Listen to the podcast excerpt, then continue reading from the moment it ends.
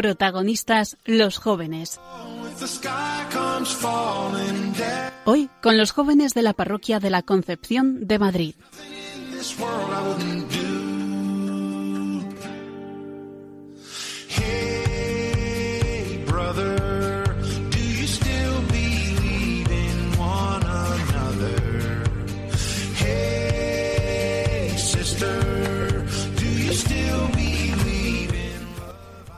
Hola, ¿qué tal estás? Espero que todo bien. Empezamos una apasionante hora de radio aquí en Protagonistas los Jóvenes. Somos, ya lo sabes, eso, un grupo de jóvenes de la parroquia de la Concepción de Madrid y como dicen que la noche es joven, pues vamos a acompañarte hasta la medianoche. Gracias a Radio María por acogernos, gracias a ti por escucharnos, comenzamos.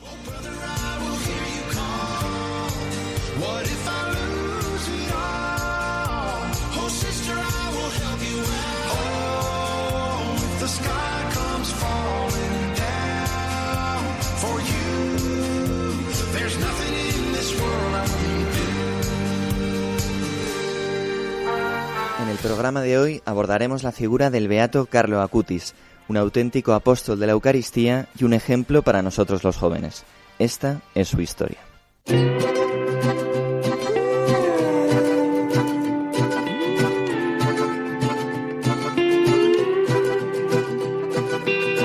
Vedo nuvole in viaggio che hanno la forma delle cose che cambiano. Mi viene un po' di coraggio se penso che le cose poi non rimangono mai come sono all'inizio. 2013, un nuovo solstizio. Se non avessi voluto cambiare, oggi sarei allo stato minerale. Mi butto, mi getto tra le braccia del vento. Con le mani ci faccio una vela e El 3 de mayo de 1991, en la ciudad de Londres, donde sus padres se encontraban viviendo por cuestiones laborales, nace Carlo Acutis. Todos en la familia estaban felices por la llegada del pequeño primogénito, que fue bautizado en la iglesia londiense de Nuestra Señora de los Dolores, con el nombre de Carlo María Antonio. La vida de la familia transcurrió en la capital inglesa de forma tranquila y en septiembre de 1991 regresaron a Italia. A los cuatro años, Carlo empezó a asistir a la escuela maternal de Milán, a la que asistía contento, ya que le gustaba estar con otros niños. Tenía un carácter tranquilo y pacífico, y no se enojaba cuando le pegaban o se burlaban de él. Más adelante, él mismo dirá. El Señor no estaría contento si yo reaccionara violentamente. Debido a este modo de actuar, era bien recibido por todos. Su simpatía y modales sencillos le permitían relacionarse con los demás. Además, con su buen humor lograba conquistar incluso a quienes no les gustaban los niños.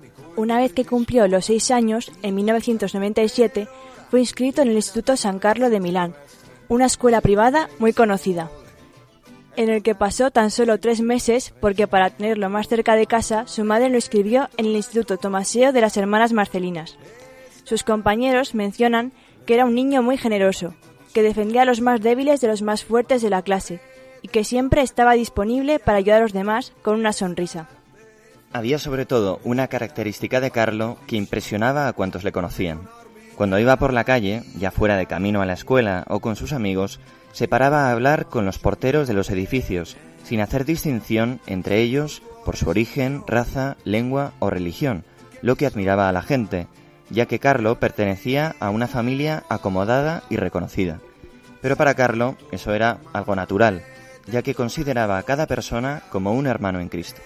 El 16 de junio de 1998, Carlo recibió su primera comunión con siete años, habiendo recibido un permiso especial para ello. Desde ese momento, Carlo empezó a ir a misa todos los días y hacía adoración eucarística antes o después de la celebración. La misa era tan importante para él que cuando iba de vacaciones se informaba de dónde estaba la iglesia más cercana al hotel en el que se quedaban. Sobre la misa, Carlo decía, Somos mucho más afortunados que aquellos que vivieron hace dos mil años en contacto con Jesús, porque tenemos a Dios, realmente y sustancialmente, presente con nosotros siempre. Basta visitar la iglesia más cercana. Jerusalén está en cada iglesia. ¿Por qué desesperar? Dios siempre está con nosotros. Pero, ¿cómo pueden comprender esta verdad las personas? Son muchísimos los que forman largas filas para asistir a un concierto o a un partido de fútbol, pero no veo las mismas filas para visitar a Jesús presente en la Eucaristía, y esto debería hacernos reflexionar. Tal vez la gente todavía no lo ha entendido bien. Jesús está corporalmente presente entre nosotros como lo estuvo durante su vida mortal, en medio de sus amigos. Si reflexionáramos seriamente sobre este hecho, no lo dejaríamos tan solo en el tabernáculo, mientras Él nos espera amorosamente para ayudarnos y sostenernos en nuestro camino terrenal. De esta manera, Carlo vivía la presencia de Dios en cada momento de su vida. Él podía estar jugando a la pelota con sus amigos, pero lo hacía siempre estando en la presencia de Jesús. Para él, no debía haber una separación entre su vida ordinaria y su fe cristiana. Al final, lo que más sorprendía de Carlo era su capacidad de vivir lo sobrenatural en lo ordinario.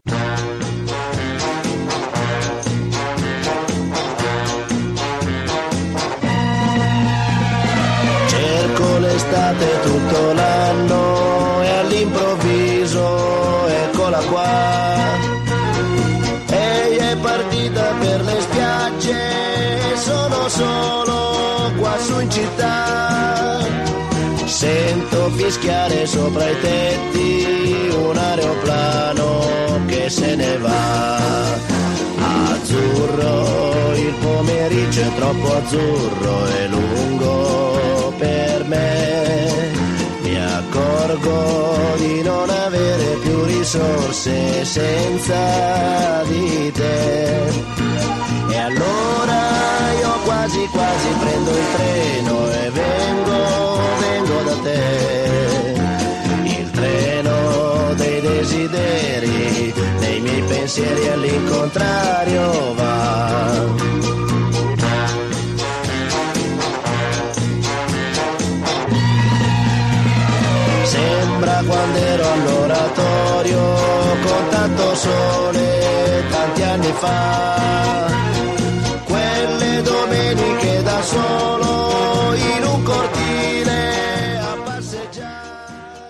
Carlo continuó con la enseñanza secundaria en el mismo colegio.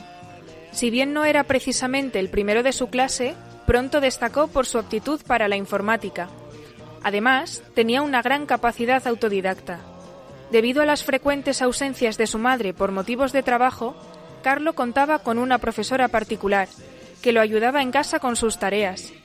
La joven fue testigo de la generosidad y la caridad de Carlo con sus compañeros de clase, a los que no dudaba en ayudar en lo que pudiera. Reconocía en él una gran humildad, tan distinto de los otros chicos de su edad, que alardeaba todo lo que tenían. Esto decía su profesora acerca de Carlo. Jamás olvidaré a este muchacho tan especial, tan distinto de los demás y tan bueno. Estoy segura de que Carlo estaba muy cerca del Señor. Es difícil, sobre todo en estos tiempos, encontrar un muchacho tan puro como él. Los que lo conocían coinciden en que Carlo era un chico alegre, agradecido y muy sencillo. Disfrutaba de la música, de realizar sus propias películas caseras y tenía un gran amor por los animales. Era un joven con mucha vitalidad, que dedicaba gran parte de su tiempo a pasarlo con sus amigos, que lo querían mucho. Con todo, cada segundo estaba vuelto hacia el Señor. Todo en su vida, sus aficiones, su relación con sus amigos, reflejaba los valores del Evangelio.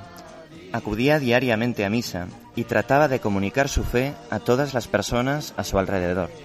Sin miedo de lo que pensaran de él, no dudaba a la hora de defender la doctrina de la Iglesia con respecto a temas como el divorcio o las relaciones prematrimoniales.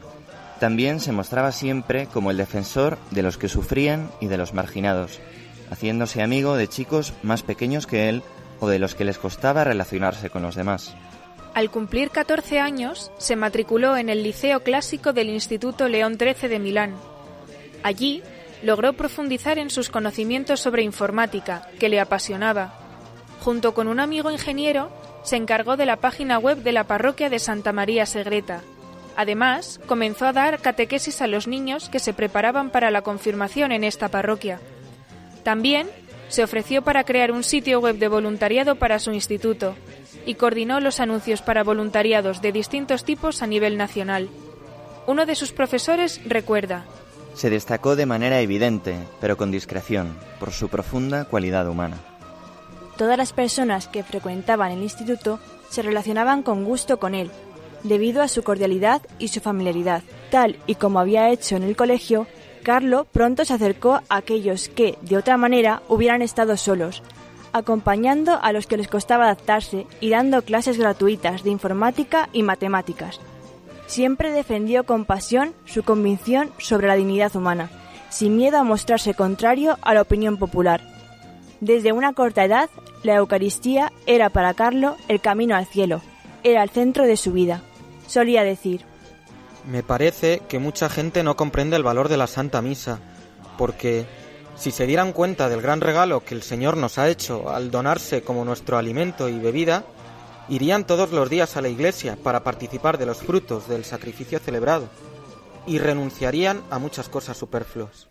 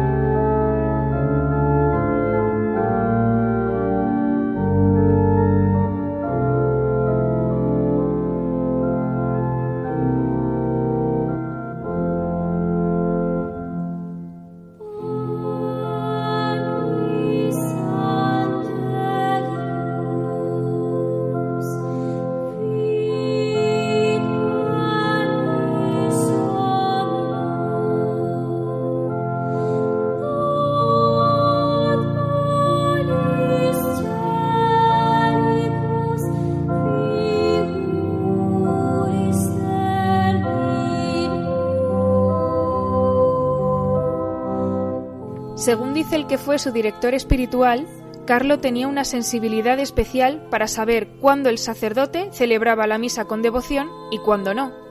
En este último caso se entristecía profundamente.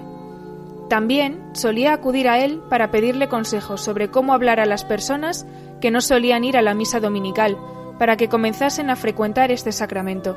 Su amor a la Eucaristía no se limitaba a la participación diaria en la misa, sino que solía pasar mucho tiempo en oración, en silencio, delante del Santísimo Sacramento. Esto hizo brotar en él un deseo de entregarse por completo y sin reservas, a imitación del Señor. Su amor por Jesús sacramentado era tal que cuando se le presentó la oportunidad de ir a Jerusalén, respondió, Prefiero quedarme en Milán porque tengo los tabernáculos de las iglesias donde puedo encontrar a Jesús en todo momento. Y por eso no tengo la necesidad de ir a Jerusalén. Tenemos a Jerusalén en casa. Su amor por la Eucaristía, sumado a su pasión por la informática, llevó a Carlo a crear una página web en la que describía milagros eucarísticos. Uno de sus favoritos era el siguiente. Alrededor del año 750, un sacerdote de un pueblecito llamado Lanciano dudó de la presencia de nuestro Señor en la Eucaristía. En el momento de la consagración, vio que el pan y el vino se convertían en carne y en sangre. Estas reliquias se conservaron y en 1970 se realizaron sobre ellas análisis clínicos. El pedazo de carne no mostraba signos de descomposición ni de momificación y se correspondía con tejido muscular cardíaco humano. La sangre presentaba el patrón propio de la sangre fresca y el grupo sanguíneo concuerda con el de la sangre presente en el santo sudario. Se han realizado estudios posteriores en 1973 y en 1976 con la conclusión de que la ciencia es incapaz de dar una explicación a estos hechos. Conmovía especialmente a Carlo el hecho de que el pedazo de carne fuese parte del corazón de Jesús. Él veía en esto una llamada al discipulado, a reclinar la cabeza en el pecho del Señor, como hizo San Juan en la última cena. Carlo decía, Dios ha escrito una historia para cada uno de nosotros, pero nos da la libertad de escribir el final. Compungido por los malos finales que escogen tantas personas, Carlo decidió confiarse a la Eucaristía para no tener él mismo un mal final. Era plenamente consciente de que a través de su dolor podía unirse al dolor del Señor y reparar las ofensas cometidas contra él. Su confesor habitual lo reconoce como un joven de corazón limpio y con un deseo de mejorar genuino y ordenado. Acudía con frecuencia al sacramento de la confesión. Solía comparar el alma con un globo aerostático. Los pecados más leves podían actuar como una cuerda que lo ata a la tierra, mientras que la confesión es como el fuego que hace que el globo ascienda. El joven tenía un pleno conocimiento de que sólo Dios conocía con cuántos días contaba, y vivía totalmente confiado en el futuro que le guardaba el Señor. Además de la Eucaristía, Carlo tenía una cita diaria con el rosario. Solía decir que la Virgen era la única mujer de su vida, y varias veces se consagró al corazón inmaculado de María. También sentía un gran amor por los santos, especialmente San Francisco de Asís y San Antonio de Padua. De ellos adquirió Carlo el deseo de profundizar en la caridad, especialmente en el servicio a los pobres. A menudo llevaba comida y dinero a los mendigos a los que solía ver en la puerta de su casa o de la parroquia que frecuentaba. Uno de ellos lo recuerda diciendo Conocí al joven Carlo Acutis porque pedía limosna en la iglesia de Santa María Segreta. Todos los días veía a Carlo participar de la misa, ya sea de las seis o de las siete de la tarde. Con frecuencia me daba dinero de su paga y siempre se detenía a charlar conmigo para confortarme. Todavía recuerdo su gentileza, su gran generosidad y su gran fe. Cuando mi amiga Giuseppina, que conocí en el refugio, sangraba y ya no quería comer ni beber a causa de un shock depresivo y se estaba dejando morir en los bancos de la plaza, frente a la iglesia, nadie, excepto Carlo, la madre y yo, se interesó en ayudarla. Carlo y su madre consiguieron que se recuperara en el hospital, donde estuvo internada por 40 días. En este barrio, con excepción de Carlo, ningún muchacho se interesó por mí. Era demasiado bueno y puro para esta tierra. Jamás lo olvidaré. Para Carlo, los pobres eran los preferidos de Dios. Solía acudir a un comedor social fundado por un sacerdote capuchino. Este sacerdote recuerda a Carlo como un joven sereno, abierto al Espíritu Santo, muy sensible hacia el sufrimiento de los demás y siempre dispuesto a aliviarlos y consolarlos en todos los aspectos. No condenaba ni juzgaba los errores, sino que era compasivo y trataba de devolver la paz a aquellos que la habían perdido.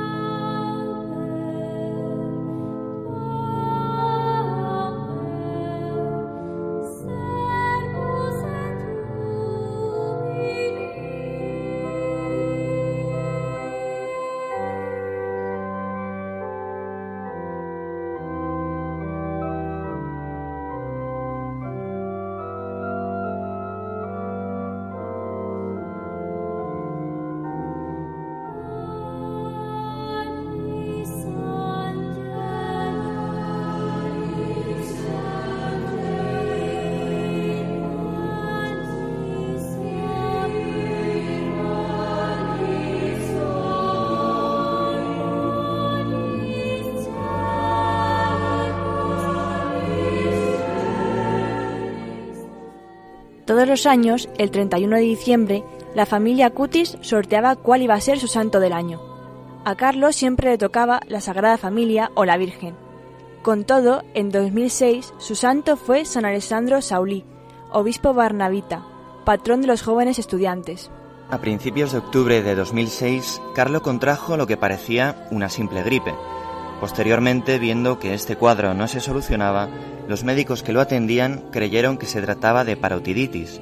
En ese momento, pocos días antes de tener que ser ingresado, Carlo dijo a sus padres que quería ofrecer todos los sufrimientos que iba a padecer por el Papa y por la Iglesia, y para poder ir al cielo sin estar antes en el purgatorio. En un primer momento, pensando aún que se trataba de una afección banal, no tomaron muy en serio estas palabras. Viendo que la situación no mejoraba, Carlo fue ingresado de urgencia en una clínica. Una vez hospitalizado, los médicos informaron a los padres de Carlo de que padecía leucemia de tipo M3, la más agresiva y letal. Justo enfrente de este hospital se encontraba la iglesia de los Barnabitas, donde se guardan las reliquias de San Alessandro Sauli. Tras una noche de cuidados intensivos, Carlo fue trasladado a otro hospital que contaba con una unidad especializada en su enfermedad, donde podría ser acompañado por su familia en todo momento. Allí Carlo recibió la unción de enfermos. El personal que lo atendió en el hospital se sorprendió de la alegría con la que Carlo aceptaba su dolor y su enfermedad. Hasta el último momento puso a los demás antes que a sí mismo, preocupándose por la falta de sueño de su madre o por el cansancio de las enfermeras. Siempre aseguró encontrarse bien, diciendo, Hay gente que sufre mucho más que yo. Finalmente, una hemorragia cerebral lo llevó a la muerte el 11 de octubre de 2006, día de San Alessandro Sauli. Con todo, los médicos decidieron no desconectar el respirador hasta que su corazón dejara de latir por sí mismo, el 12 de octubre, vigilia de la última aparición de la Virgen en Fátima.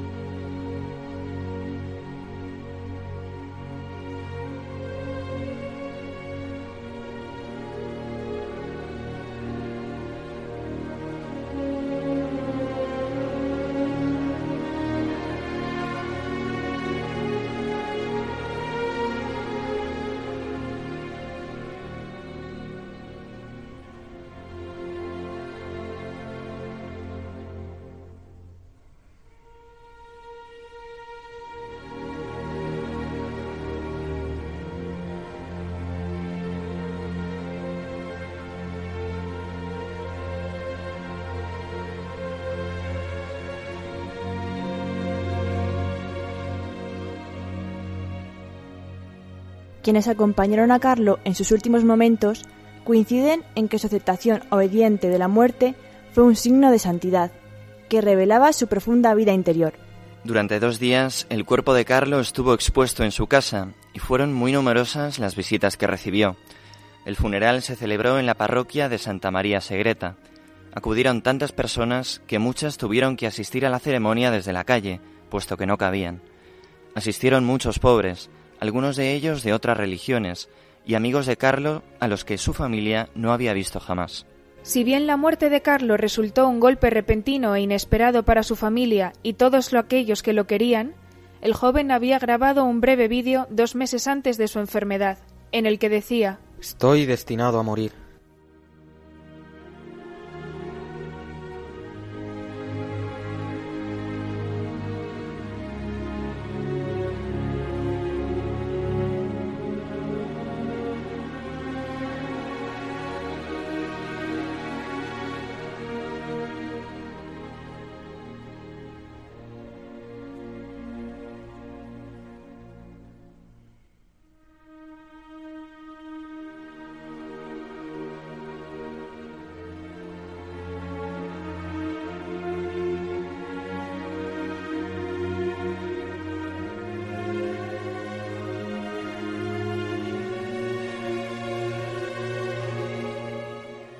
Acabamos esta semblanza sobre la figura de Carlo Acutis con un fragmento de la homilía que pronunció el cardenal Agostino Balini en la misa de su beatificación. Chi rimane in me e io in lui porta molto frutto. El que permanece en mí y yo en él da mucho fruto, porque sin mí no pueden hacer nada. Con queste parole Con estas palabras que hemos escuchado del Evangelio de Juan, Jesús en la última cena se dirige a sus discípulos y los exhorta a permanecer unidos a Él, como las ramas a la vid.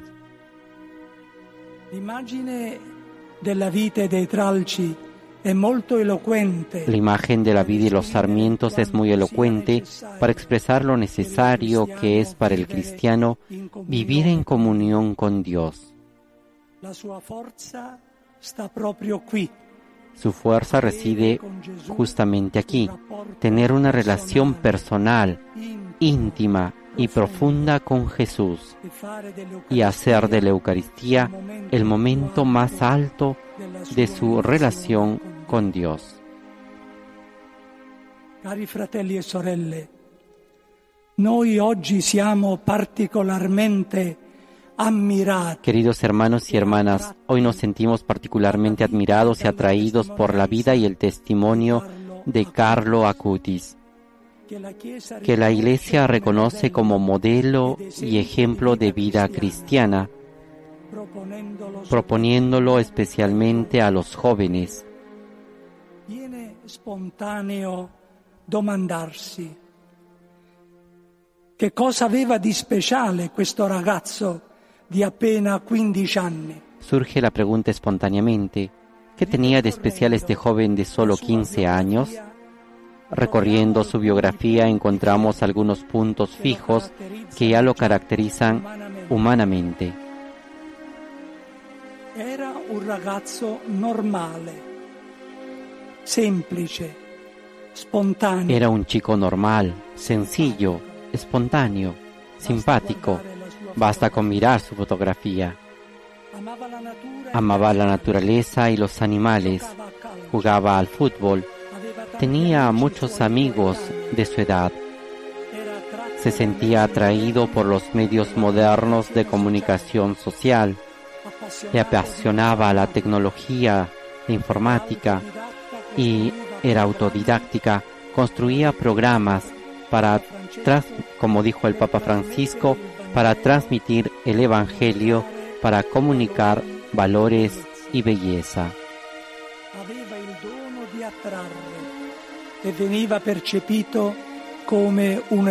e. Tenía el don de atraer y era percibido como un ejemplo. Incluso desde niño, nos dan el testimonio su familia, sentía la necesidad de tener fe y tenía la mirada dirigida hacia Jesús. Su amor por la Eucaristía fundó y mantenía viva su relación con Dios. A menudo decía Carlo, la Eucaristía es mi autopista para el cielo. Ogni alla Santa Messa e rimaneva a al Santissimo Sacramento. Todos los días asistía a misa y permanecía mucho tiempo en adoración ante el Santísimo Sacramento. Carlo decía, Se va directamente al cielo si te acercas todos los días a la Eucaristía. Jesús era para él amigo, maestro y salvador. Era la fuerza de su vida y el propósito de todo lo que hacía. Estaba convencido de que para amar a la gente y hacer el bien era necesario sacar energía del Señor. Con este espíritu era muy devoto de la Virgen María. Suo ardente desiderio, inoltre, era quello di attrarre Su ardiente deseo era también atraer a la mayor cantidad de personas hacia Jesús, haciéndose anunciador del Evangelio, en primer lugar con el ejemplo de la vida. Fue precisamente el testimonio de su fe lo que llevó a emprender con éxito una labor de asidua evangelización en los ambientes que frecuentaba, tocando el corazón de las personas que encontraba e y despertando esse en ellas el deseo de cambiar de vida y de acercarse a Dios. E lo faceva con spontaneità, mostrando col suo modo di essere Y lo hacía con espontaneidad, mostrando con su forma de ser y comportarse el amor y la bondad del Señor. Extraordinaria, de hecho, fue su capacidad para dar testimonio de los valores en los que creía, incluso a costa de afrontar malentendidos, obstáculos y a veces incluso de ser burlado.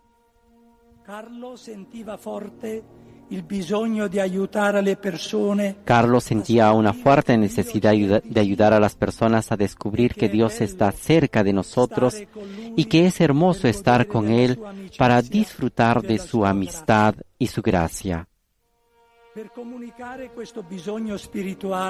Para comunicar esta necesidad espiritual, utilizaba todos los medios, incluso los medios modernos de la comunicación social, que sabía utilizar muy bien, especialmente Internet, que consideraba un regalo de Dios y una herramienta importante para el encuentro con las personas y la difusión de los valores cristianos.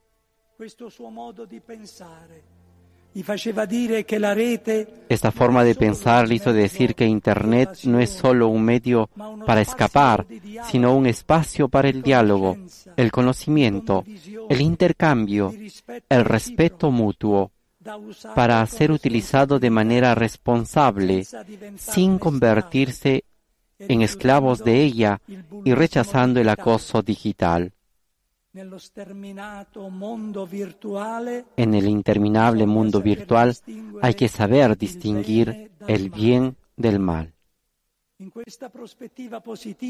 esta perspectiva positiva, alentaba el uso de los medios de comunicación como medios al servicio del Evangelio para llegar al mayor número posible de personas y hacerles conocer la belleza de la amistad con el Señor. Con este fin, se comprometió a organizar la exposición de los principales milagros eucarísticos que tuvieron lugar en el mundo, que también utilizaba para enseñar el catecismo a los niños. Era muy devoto de la Virgen María, rezaba el rosario todos los días, se consagró varias veces a María para renovar su afecto e implorar su protección. Por lo tanto, oración y misión. Estos son los dos rasgos distintivos de la fe heroica del beato Carlo Acutis, que en el curso de su corta vida lo llevó a encomendarse al Señor en todas las circunstancias, especialmente en los momentos más difíciles. Con este espíritu vivió la enfermedad que enfrentó con serenidad y lo llevó a la muerte. Carlos se abandonó en los brazos de la providencia y bajo la mirada maternal de María repetía, quiero ofrecer todos mis sufrimientos al Señor por el Papa y por la Iglesia. No quiero hacer el purgatorio, quiero ir directamente al cielo. Hablaba así, recordémoslo, un chico de 15 años, revelando una sorprendente madurez cristiana que nos estimula y nos anima a tomar en serio la vida de fe. Carlo entonces suscitaba gran admiración por el ardor con el que en las conversaciones defendía la santidad de la familia y la sacralidad de la vida contra el aborto y la eutanasia. El nuevo beato una vez más representa un modelo de fortaleza ajeno a toda forma de compromiso, consciente de que para permanecer en el amor de Jesús es necesario vivir concretamente el Evangelio, incluso a costa de ir a contracorriente. Él hizo suyas las palabras de Jesús. Este es mi mandamiento, que se amen los unos a los otros como yo los he amado.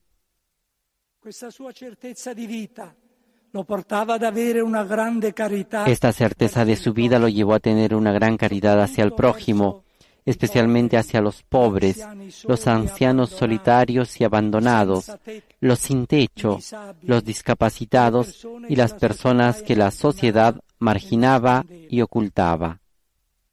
Carlo era siempre accogliente con quanti erano nel bisogno. Carlo era siempre acogedor con los necesitados y cuando se encontraba con ellos de camino a la escuela, se detenía a hablar con ellos, escuchaba sus problemas y dentro de los límites de sus posibilidades los ayudaba. Carlo. Carlo nunca se dio la espalda, pero fue capaz de entender las necesidades y exigencias de las personas que veía en ellos el rostro de Cristo. En este sentido, por ejemplo, no dejó de ayudar a sus compañeros de clase, especialmente a los que estaban en mayor dificultad. Una vida luminosa, por lo tanto, toda donada a los demás como el pan eucarístico. Cari fratelli e sorelle, la Chiesa oggi gioisce. Queridos hermanos y hermanas, la Iglesia hoy se alegra porque en este joven beato se cumplen las palabras del Señor. Yo los he elegido y les he establecido para que vayan y den mucho fruto. E Carlo è andato Y Carlo ha ido y ha llevado el fruto de la santidad, mostrándola como una meta alcanzable por todos y no como algo abstracto y reservado para unos pocos.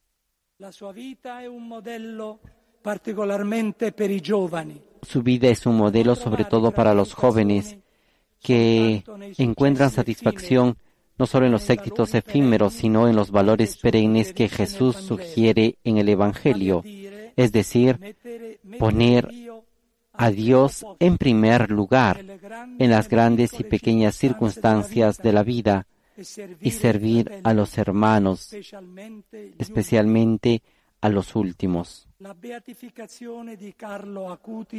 La beatificación de Carlo Acutis, hijo de la tierra de Lombardía y enamorado de la tierra de San Francisco de Asís, es una buena noticia, un fuerte anuncio de que un joven de nuestro tiempo, uno como muchos otros, ha sido conquistado por Cristo y se ha convertido en un faro de luz para aquellos que desean conocerlo y seguir su ejemplo. Él testificó que la fe no nos aleja de la vida, sino que nos sumerge más profundamente en ella, mostrándonos el modo concreto de vivir la alegría del Evangelio. Depende de nosotros seguirlo, atraídos por la experiencia fascinante del Beato Carlo, para que nuestra vida también pueda brillar con luz y esperanza. Beato Carlo Acutis, prega per noi. Beato Carlo Acutis, ora por nosotros. Pues una vez vista la vida santa del Beato Carlo Acutis, eh, cabe recordar que este programa ha surgido, como en otras ocasiones, de los programas especiales, eh, a raíz de alguien de la parroquia en este caso es Miguel Ángel Leranca, nuestro organista del coro. Así que vamos a preguntarle qué es lo que le dice a él la vida de, de Carlo Acutis y qué podemos aprender de, esa vida suya santa. Conocer a Carlo Acutis ha supuesto para mí pues todo un ejemplo de santidad, ¿no? de vida cristiana. Y me llama en concreto la atención de este santo, pues que a diferencia de otros, eh, no ha hecho nada extraordinario, ¿no? Sino que ha tenido una vida muy normal, dedicada a Dios y a los demás, pero en lo ordinario de cada día, ¿no? Y sobre todo, a mí personalmente, lo que más me llega de este santo es esa conciencia que tiene de, de la Eucaristía, ¿no? De la presencia real de Jesucristo en la Eucaristía, ¿no? Y de su amor y devoción por, por la Eucaristía, ¿no? Y los sacramentos, pero, pero bueno, sobre todo este sacramento, ¿no? Eh, y lo digo en concreto pues por esa frase que dice eh, eh, Carlo Acutis. Somos más afortunados que los apóstoles que vivieron con Jesús hace más de dos mil años. Para encontrarnos con Jesús basta con que entremos en la iglesia. Luego otra cuestión que pues creo que también es muy bonita, ¿no? Acerca de, Carlo Acutis es su dedicación a los pobres, ¿no? Con los que se encontraba, ¿no? Y esa vida dedicada a los demás, ¿no? También con los compañeros del, del colegio, ¿no? Pues lo que Dios le iba poniendo delante en cada momento. Pero sobre todo lo que yo veo en este santo es que en el fondo de su corazón, detrás de todas sus acciones, está ese profundo deseo de, de llevar a Jesús a los demás, ¿no? Y que estoy seguro de que ese deseo pues proviene justo de su amor por la Eucaristía y su eh, íntima relación con Jesucristo. Y al final pues a mí me ayuda ¿no? en mi vida diaria el tener el ejemplo de este santo pues porque nos muestra que la santidad, esa llamada que tenemos los cristianos a la santidad es posible, ¿no? Que no hay que lograr cosas extraordinarias, sino que consiste en poner todo nuestro corazón en, el Señor y en la entrega a los demás, ¿no? Y que con ello, pues podemos bueno, que con ellos el camino para la felicidad y el camino de la santidad.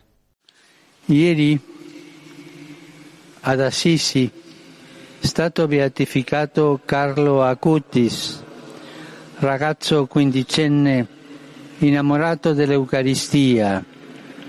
Egli non si è adagiato in un comodo immobilismo, ma ha colto i bisogni del suo tempo perché nei più deboli vedeva il volto di Cristo. La sua testimonianza indica ai giovani di oggi che la vera felicità si trova mettendo Dio al primo posto e servendolo nei fratelli, specialmente gli ultimi. Un applauso al nuovo giovane Beato Millennials.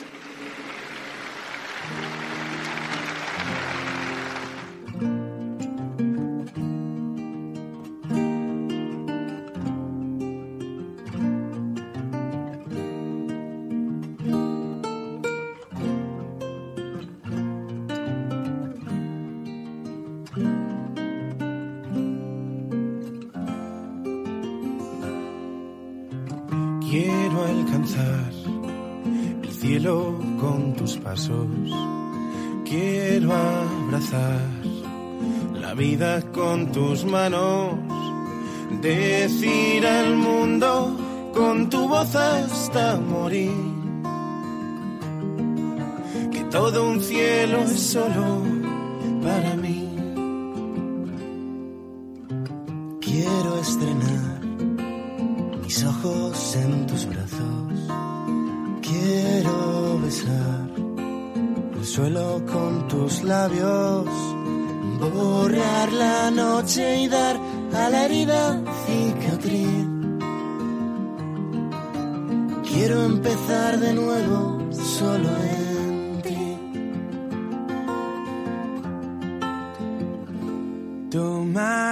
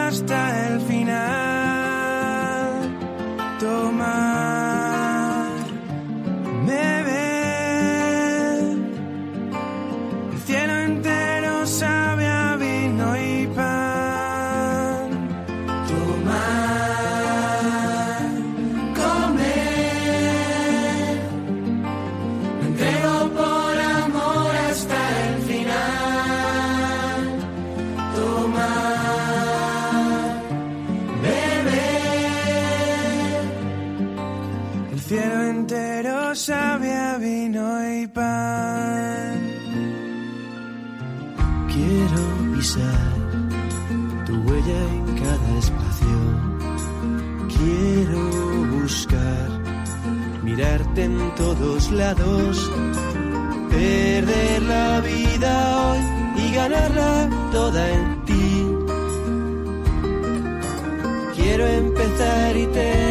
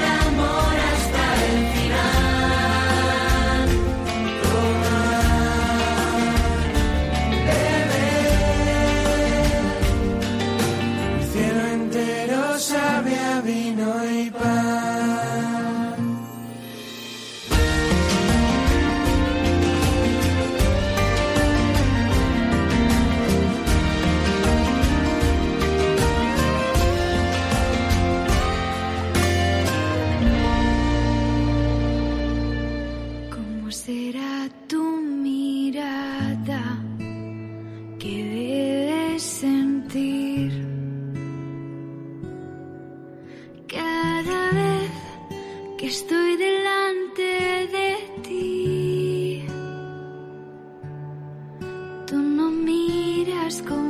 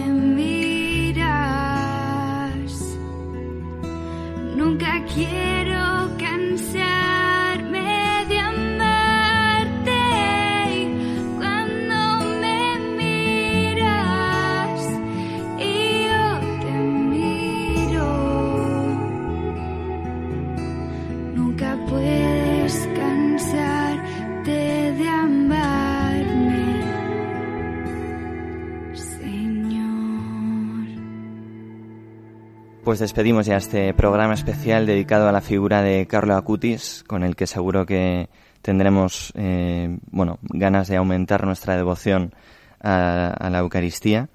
Y nada, ponemos punto final. Muchas gracias por estar ahí, a todos nuestros oyentes. Muchas gracias también a Quique Gil Casares por su trabajo en la realización. Y os anunciamos desde ya que en los próximos programas, los que serán de los meses de julio, agosto y septiembre, mantendremos una programación especial con eh, tres espacios dedicados a la figura de J.R.R. Tolkien, el autor del Señor de los Anillos.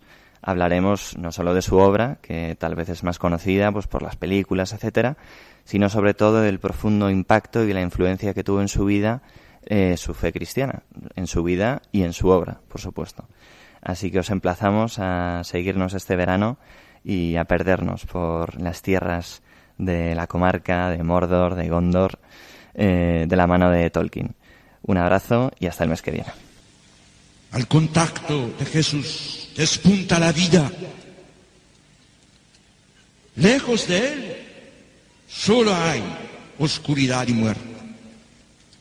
Vosotros tenéis sed de vida, de vida eterna, de vida eterna, de vida eterna.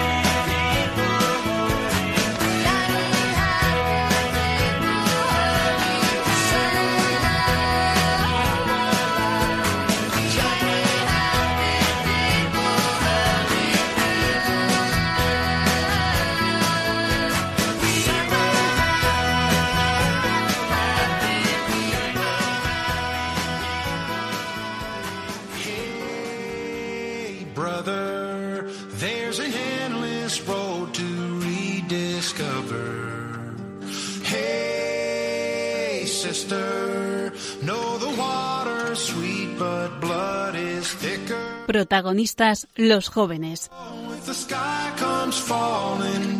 Hoy con los jóvenes de la parroquia de la Concepción de Madrid.